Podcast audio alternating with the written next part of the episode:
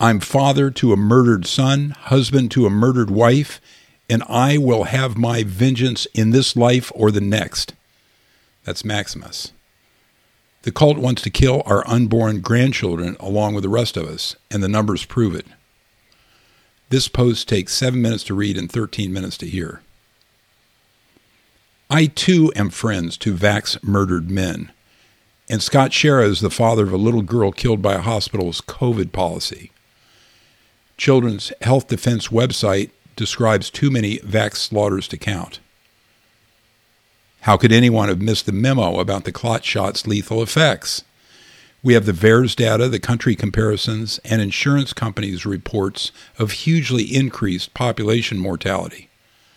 Senator Ron Johnson reported the military deaths and disabilities and their ongoing cover up. But the breaking story is the genocide of your unborn grandchildren.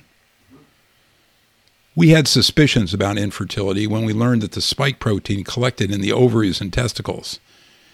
And we knew that the shots made women's menstrual periods irregular, and that women vaxed during their pregnancies had seven to eight times the usual rate of miscarriages. But now we have hard numbers. Fewer children are being born since the clot shots were rolled out. In Taiwan, for example, fertility has dropped 23%. This is a monstrous effect, and the odds against it happening by chance alone are one in a trillion. Yes, with a T. Not only does the time course of when the quote vaccine was available match up, but Taiwan is one of the most heavily quote vaccinated places in the world. And I have a chart showing the even fertility rates or the birth rates from 2009 to 2021 and the 23% drop in 2022. Similar data is coming in from Germany, North Dakota, and Switzerland. Falling sperm counts are another disaster waiting in the wings. From a study from Israel, the most jab crazy country in the world. If you do not recall who is behind this disaster, I have a link to a recent post of mine. David Martin, PhD, is pursuing criminal cases, and I have a link to that.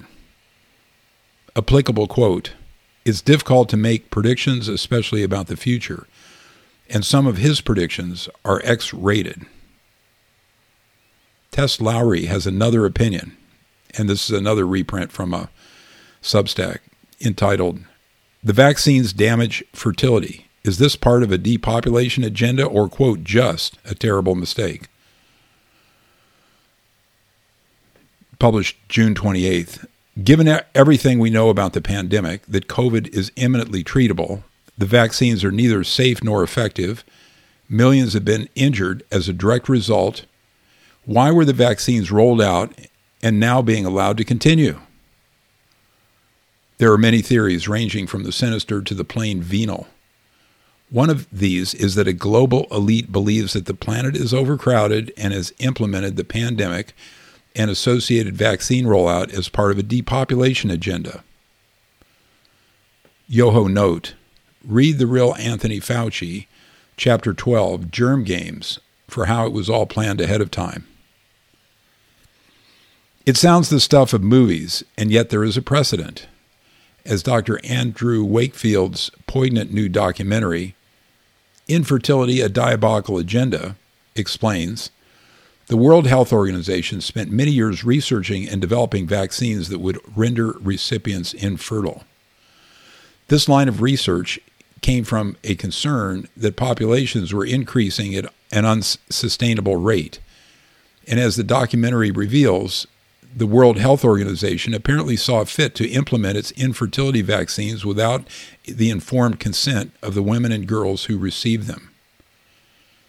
If you haven't already, please do watch the documentary, and I've left a link, and share it with others so we can start discussing these matters together in the, in the open. Many concerns have been raised over the impact of COVID 19 vaccines on fertility. The original Pfizer biodistribution studies revealed that the lipid nanoparticle used to encapsulate the messenger RNA does not remain at the injection site as stated, but travels to major organs, including the spleen, liver, adrenal glands, and the ovaries. Now, a new peer reviewed study accepted for publication in the journal Andrology reveals that COVID 19 vaccines are harming male fertility. In this study, researchers analyzed samples from three sperm banks in Israel.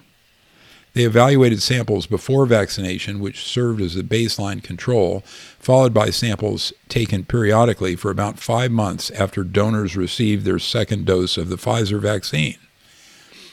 About three months after the second Pfizer dose, sperm concentration had reduced by 15.4%. There was also a percentage change reduction of 22% in sperm motility. This is significant. Both of these indicators would reduce the chance of the sperm fertilizing an egg. Subsequent testing found that donors generally recovered, or so the authors state. The figures in the study indicate that levels were still lower than the pre vaccination baseline. However, as Dr. Byram Bridle points out in his excellent post on this study, the authors had made an assumption that the donors would never need more than two shots to be fully vaccinated.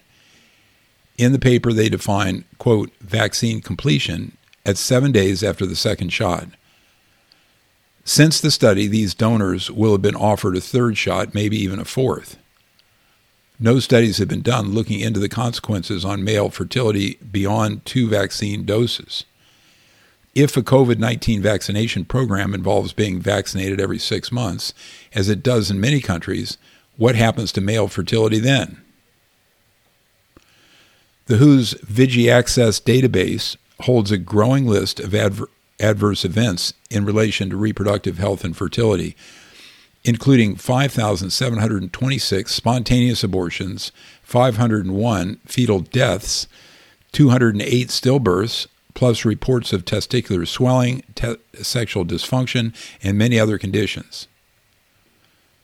Rather than passive consumers, we are active participants in the glorious web of life, and human fertility is, not, is to be treasured as the miracle that it is. If there is even the hint of the vaccines damaging fertility, they must be halted.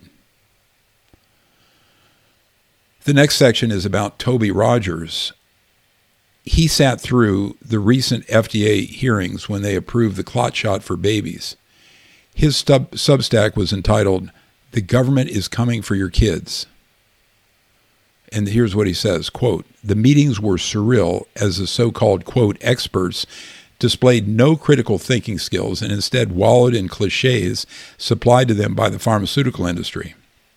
When the meetings adjourned for the day, I wandered about the house trying to make sense of what I had just witnessed and checked in with friends who were also wa- watching the horror unfold. Then it would be night again and the cycle would repeat. Over the course of five meetings in five days, I witnessed crimes against humanity, the end of the bourgeoisie, and the likely end of America. But Rogers' longer term conclusions were more optimistic. Quote, the FDA and CDC have guaranteed their own collapse. Here's how the next few years are likely to play out. About one third to half of the Democratic Party, including the overwhelming majority of the public health establishment, are afflicted with hypochondria, Stockholm syndrome, and or Munchausen syndrome by proxy. They're going to take their kids to be injected right away at any nearby CVS, Walgreens, or out of the back of a windowless van down by the river. They don't care, quote, needles into arms and legs, unquote, is the only thing that Democrats believe in now. They're junkies who get high from deadly virtue signaling.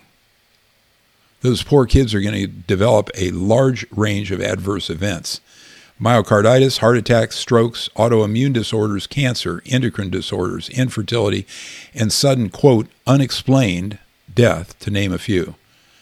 The overboosted adults will suffer a similar fate. The bourgeoisie will lose their health, their dignity, and then all of their wealth to the pharma cartel. Over time, about half of injured families will come over to our side and become single issue medical freedom voters. That will give us the numbers we need to take power and prosecute the evildoers. All of the Democratic advantages that the Democrats thought would carry them to permanent majorities will evaporate. Republicans who understand vaccine injury better than Democrats at this point will win the November midterm elections, the 2024 presidential election, and the majority of state, local, and federal elections for the foreseeable future. Republicans will control all of the appropriations committees and oversight committees that have purview over the Health and Human Services, the Food and Drug Administration, the CDC, and the NIH. Fauci, Walensky, Califf, and Marks will all quickly retire to avoid being called to testify. By failing to listen to the majority of the country that is deeply skeptical of these shots, the FDA and the CDC deepened the polarization and made reconciliation nearly impossible.